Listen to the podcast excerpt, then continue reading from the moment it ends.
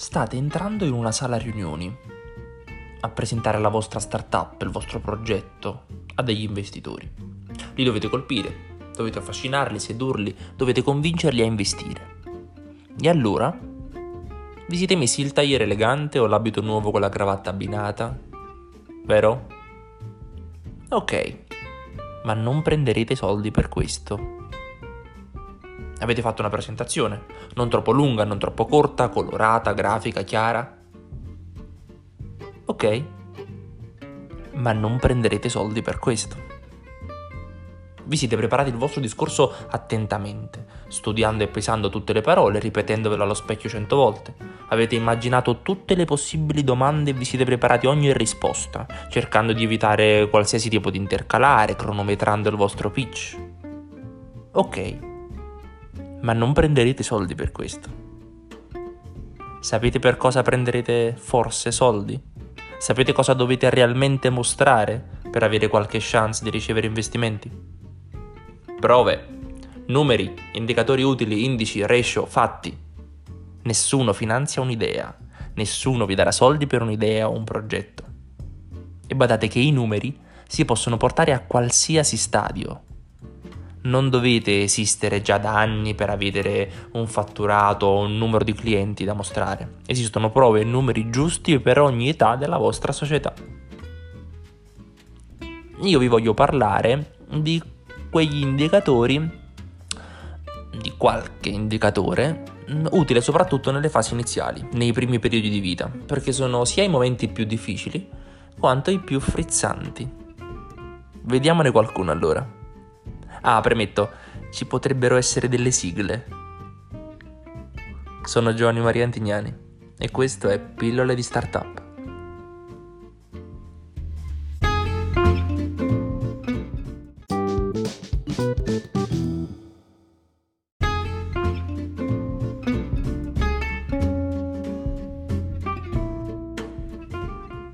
Un primo aspetto molto importante da considerare è il TAM. L'ho detto che ci sarebbero state delle sigle. TAM vale a dire Total Addressable Market, cioè è, mm, qual è il mercato di riferimento, o meglio quanto è grande il mercato in cui stiamo giocando. Detto in un modo un po' più tecnico, dobbiamo capire quanto fattureremmo se raggiungessimo tutto il mercato esistente relativo al nostro prodotto o servizio. Detto con un esempio, se mh, mm, vuoi creare un servizio di delivery di cibo online, devi arrivare a sapere quanto spendono ogni anno le persone che comprano cibo online e ovviamente quante sono queste persone. Come si fa?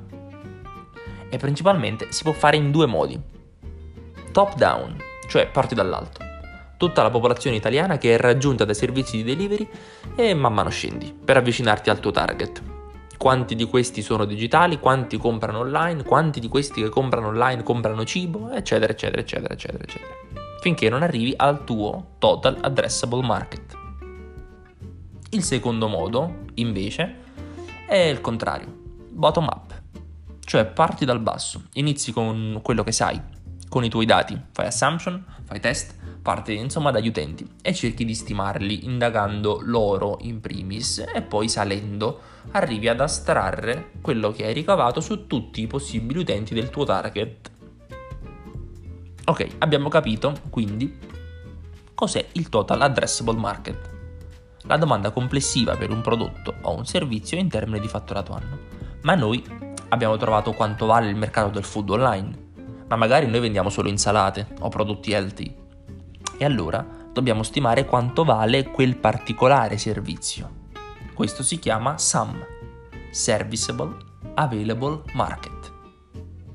E infine dobbiamo capire che è impossibile che tutti quelli che comprano cibo salutare online comprino ogni singola volta da noi. Ci sono altri attori nel mercato, competitor diretti e indiretti, e quindi bisogna stimare quanta parte di questo mercato realisticamente possiamo ottenere. Ecco, siamo arrivati al SOM, Serviceable Obtainable Market. Queste stime, questi indici inerenti alla nostra clientela target sono molto fighi da mostrare a un investitore e se accurati faranno capire che sappiamo di cosa stiamo parlando ed abbiamo le idee chiare sul fatto che sappiamo a chi dobbiamo rivolgerci. e dove concentrare le nostre forze e i nostri sforzi. Bene, next one.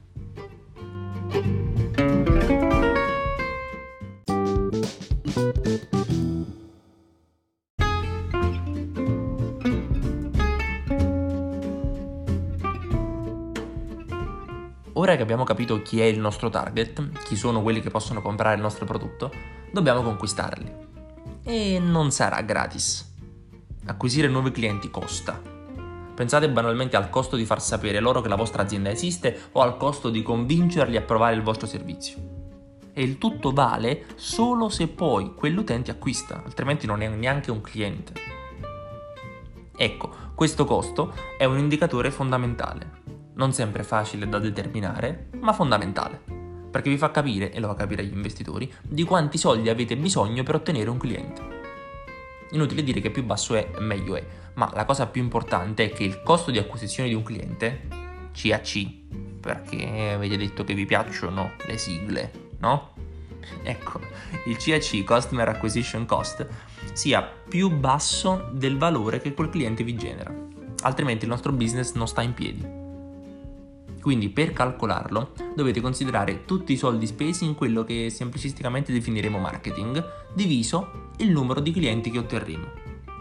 Se investite 1000 euro e ottenete 20 clienti, il vostro CAC a 50 euro. Se vendete borse firmate da migliaia di euro, state per fare bingo. E anzi, in questo caso fatemi sapere come si chiama la vostra azienda. E se invece vendete penny a sfera? La risposta che vi è venuta in mente è che così invece non va bene e state spendendo troppo, vero? E invece dipende. Probabile, ma non è detto. Perché? Vediamo, e se vi dicessi che quel cliente comprerà mille penne? Mmm, altra prospettiva, eh? In pratica abbiamo detto che il CAC deve essere inferiore a quello che il cliente genera in termini di fatturato. E quello che un cliente genera è un altro indice, si chiama LTV, Lifetime Value, Customer Lifetime Value. Si tratta di capire quanto spende quel cliente durante tutto il tempo in cui la vostra azienda ha una relazione con lui o lei, dal momento in cui l'avete acquisito. Quindi diciamo che avete speso quei 50 euro, ok? E diciamo che quel cliente compra le vostre penne. Se in media i vostri clienti acquisiti vi comprano tante penne, senza che voi dobbiate più spendere altri soldi su quei clienti, va bene, va benissimo. Non dovete per forza vendere borse di lusso firmate per avere CAC elevati. Tutto dipende dalla relazione tra costo e valore del cliente nel tempo. LTV. Spingendoci un po' oltre, un pochino, un pochino pochino, possiamo dire che non basta che il lifetime value sia maggiore del, C, del CAC, ma dobbiamo avvicinarci il più possibile a un equilibrio tra queste due misure. Personalmente non mi piace mai dare valori e numeri assoluti perché in un modo o nell'altro ci sono tanti elementi specifici per ogni business e ogni startup e non credo mai nelle formule assolute valide sempre per tutti. Però se vogliamo un parametro di quanto dovrebbe essere questo rapporto è 3 a 1. Quindi se il vostro customer acquisition cost è di 50 euro, il vostro lifetime value dovrebbe aggirarsi intorno ai 150. Rapporti maggiori, 10 a 1, 20 a 1, per quanto siano sinonimo di ottimo potenziale per una startup, fanno capire che non state investendo abbastanza, cioè non state spingendo come potreste e dovete spendere di più perché vi state perdendo una bella fetta. Rapporti più bassi invece indicano che eh, state investendo male le vostre risorse, quindi ci sono problemi da qualche parte, nel target, nei processi, nella retention dei clienti, dovete migliorare qualcosa.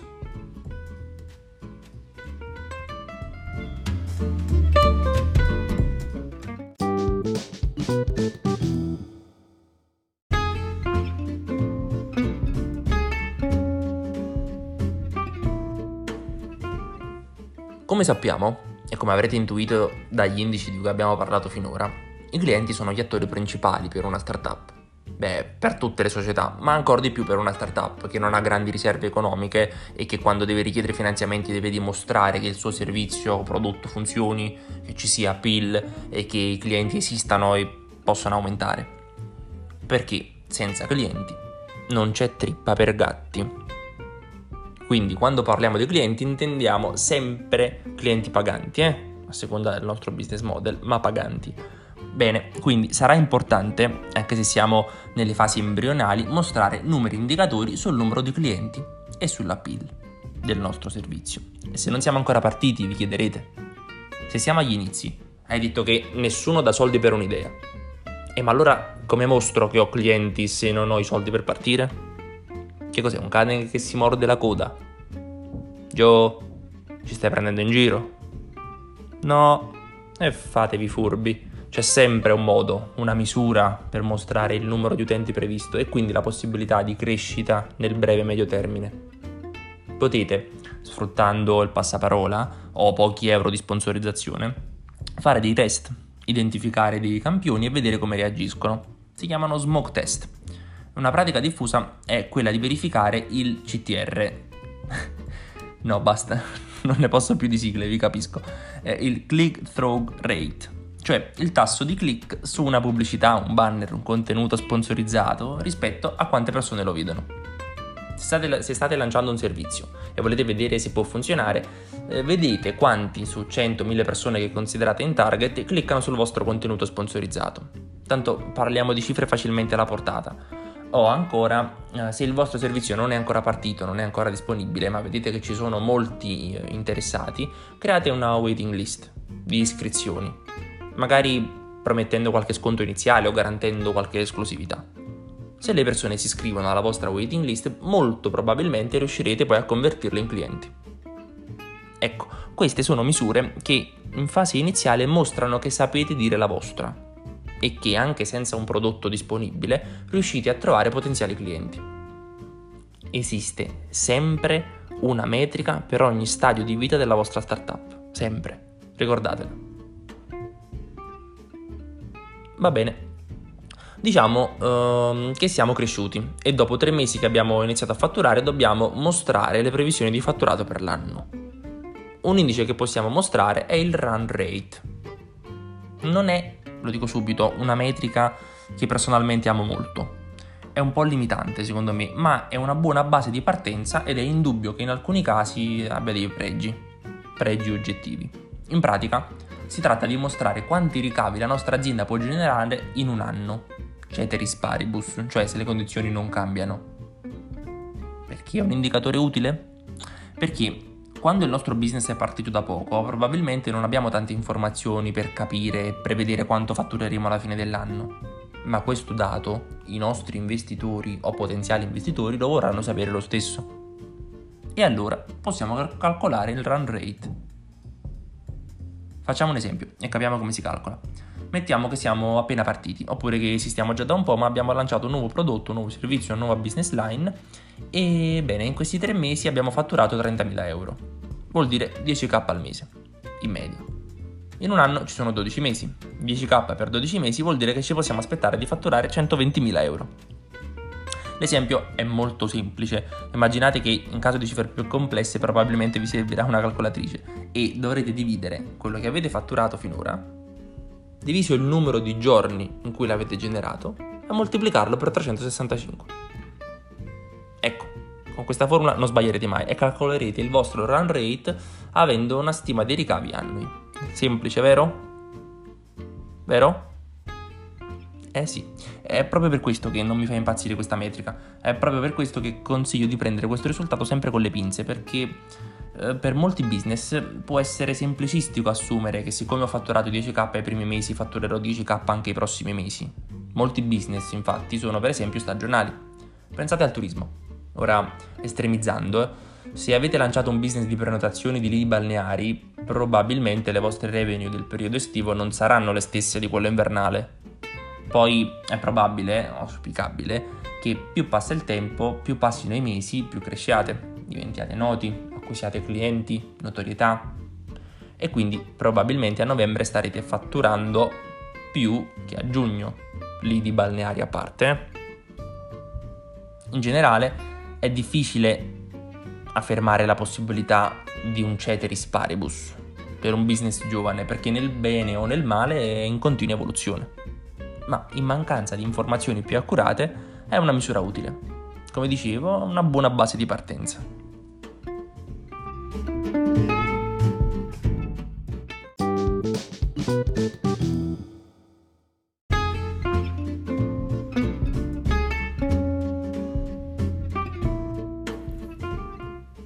Una cosa che molti non fanno, che non considerano o che non vogliono fare, è mostrare gli aspetti negativi. Non mi potete vedere, ma sto muovendo le dita delle mani per virgolettare la parola negativi, negativi tra virgolette, mostrare degli indici di aspetti che non vorremmo esistessero e per questo li rimuoviamo totalmente dalla nostra mente e dai nostri report.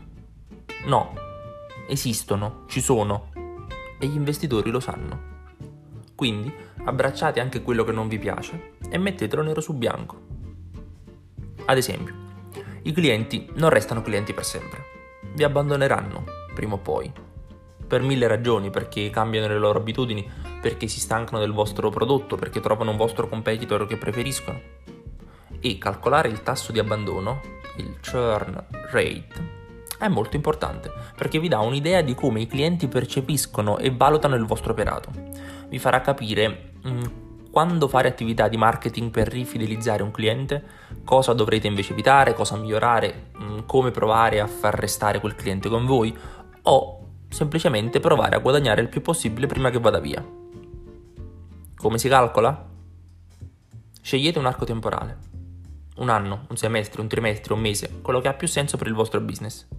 E poi, molto semplicemente, il churn rate è dato dai clienti che avete all'inizio del periodo meno quelli che avete alla fine, senza considerare i nuovi che avete acquisito, ovviamente, altrimenti falsiamo la misura.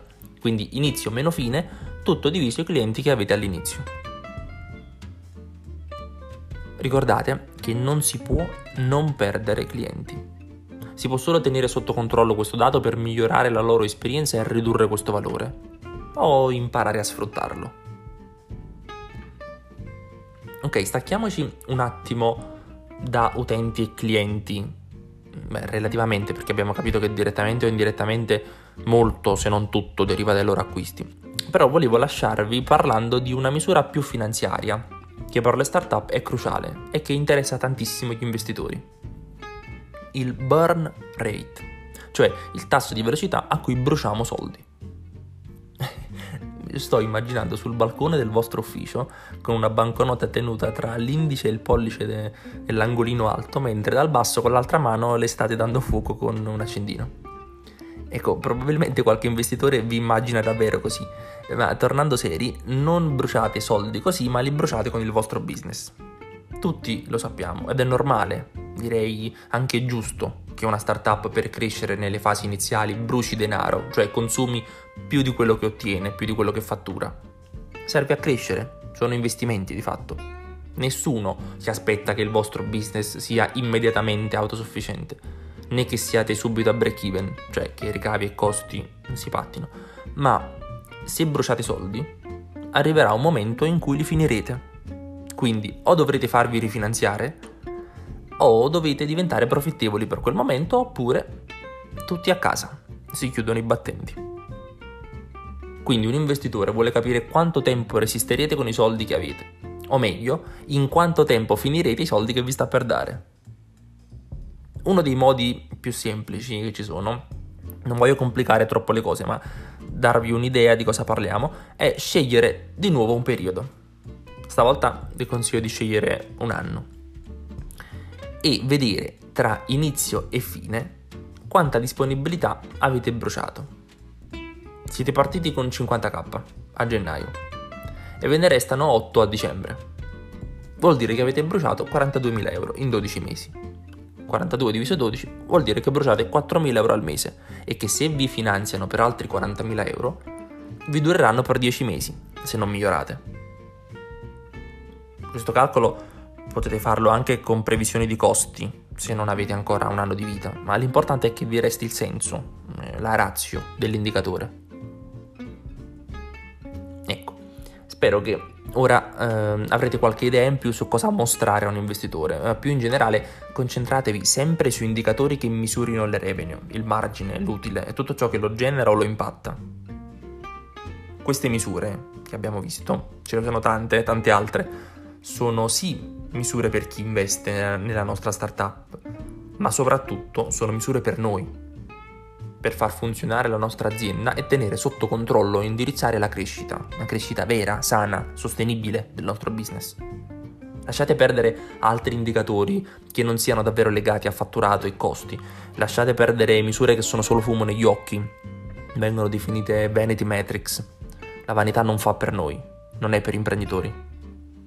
Indicatori del tipo il numero di utenti che visitano la pagina web, il numero di like o di follower sui social, il numero di utenti iscritti, eccetera. Lasciateli stare. Concentratevi sui numeri che contano, concentratevi sui clienti che vi portano fatturato o sui processi che vi fanno risparmiare costi. Ecco, fatemi sapere se c'è qualche altro ratio che vi piace particolarmente, che usate di frequente o che secondo voi non può mancare in una presentazione.